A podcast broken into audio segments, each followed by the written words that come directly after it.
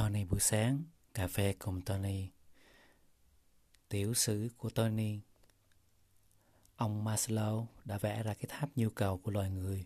Đầu tiên là nhu cầu sinh lý và cao nhất là nhu cầu tự thể hiện, tức nhu cầu khoe. Ông bà ta nói, tốt khoe, xấu che. Khoe thì chỉ diễn ra khi mình có mà xung quanh không có. Ai cũng đi xe đạp, mình có chiếc Dream thì mình dừng trước nhà. Ai cũng rách rưới thì khi có chiếc áo mới, Tony sẽ mặc ra đứng đầu xóm cho cả làng bu lại coi. Xe hơi đắt đỏ như bây giờ thì nhiều cậu lo choi, gọi là vợ hai. Bốn giờ sáng đã ngủ dậy lau chùi, đứng nhìn vô đó miết. Trong từng giai đoạn thì người ta sẽ khoe khác nhau. Mấy năm sau khi nhìn lại thấy buồn cười, không chịu được.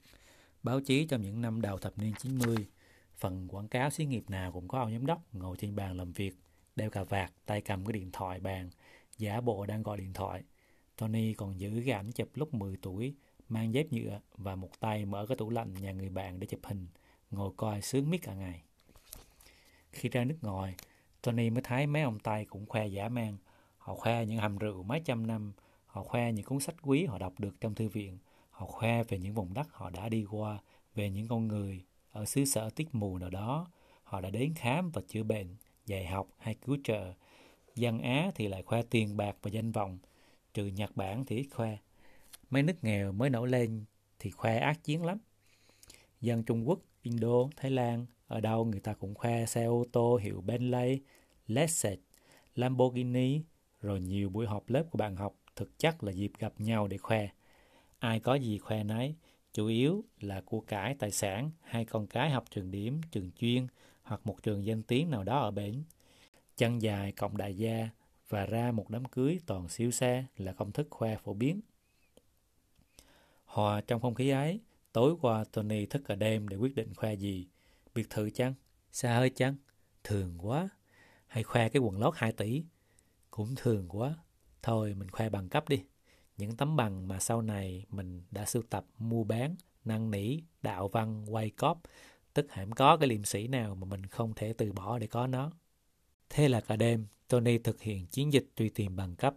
Đầu tiên là bằng bé khỏe bé ngoan, rồi bằng tiểu học, bằng cấp hai, cấp ba, đại học, thạc sĩ, tiến sĩ, ồ ạt được lau bụi, ép nhựa. Ngày mai sẽ photo dán đầy nhà, đầy công ty, tặng các đối tác. Trường cấp ba bình thường sẽ được sửa thành trường chuyên nghe cho nó ách, nhưng đừng hỏi chuyên gì nha. Bằng đại học tại chức chuyên tu liên thông sẽ sửa thành hệ chính quy, tập trung dài hạn, lớp cử nhân tài năng.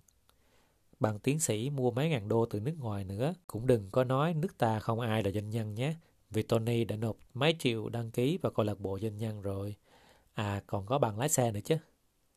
Đang hí hửng, chương trình khoe xin được phép tiếp tục thì đọc tin sát đánh. Người ta nói, mày học vậy thì giàu có là bình thường, phải ngược lại, không học mà làm được người ta mới nể. Bạn đốt hết bằng cấp, lý lịch cuối cùng của Tony. Lớp ba nghỉ học ở nhà chăn trâu, chăn được hai năm thì đi ở đợ. hai năm sau bị chủ nhà quánh dữ quá, sợ bị quánh chết nên lên Sài Gòn bóc vác.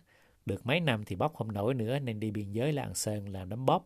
Sau đó đi Mỹ diện con lai, thành Việt Kiều. Về nước mở hãng phân phường tím, chuẩn bị mua lại chợ Bến Thành, sơn sửa lại thành trung tâm thương mại Tony Plaza, chỉ để bán phân và cá mắm giải trí cho vui. Nói thêm, phường tím là tập đoàn đa quốc gia khổng lồ có tới hai nhân viên, trình độ như chủ, trụ sở đặt ở đâu ta? Thôi, quận một đi cho nó trung tâm.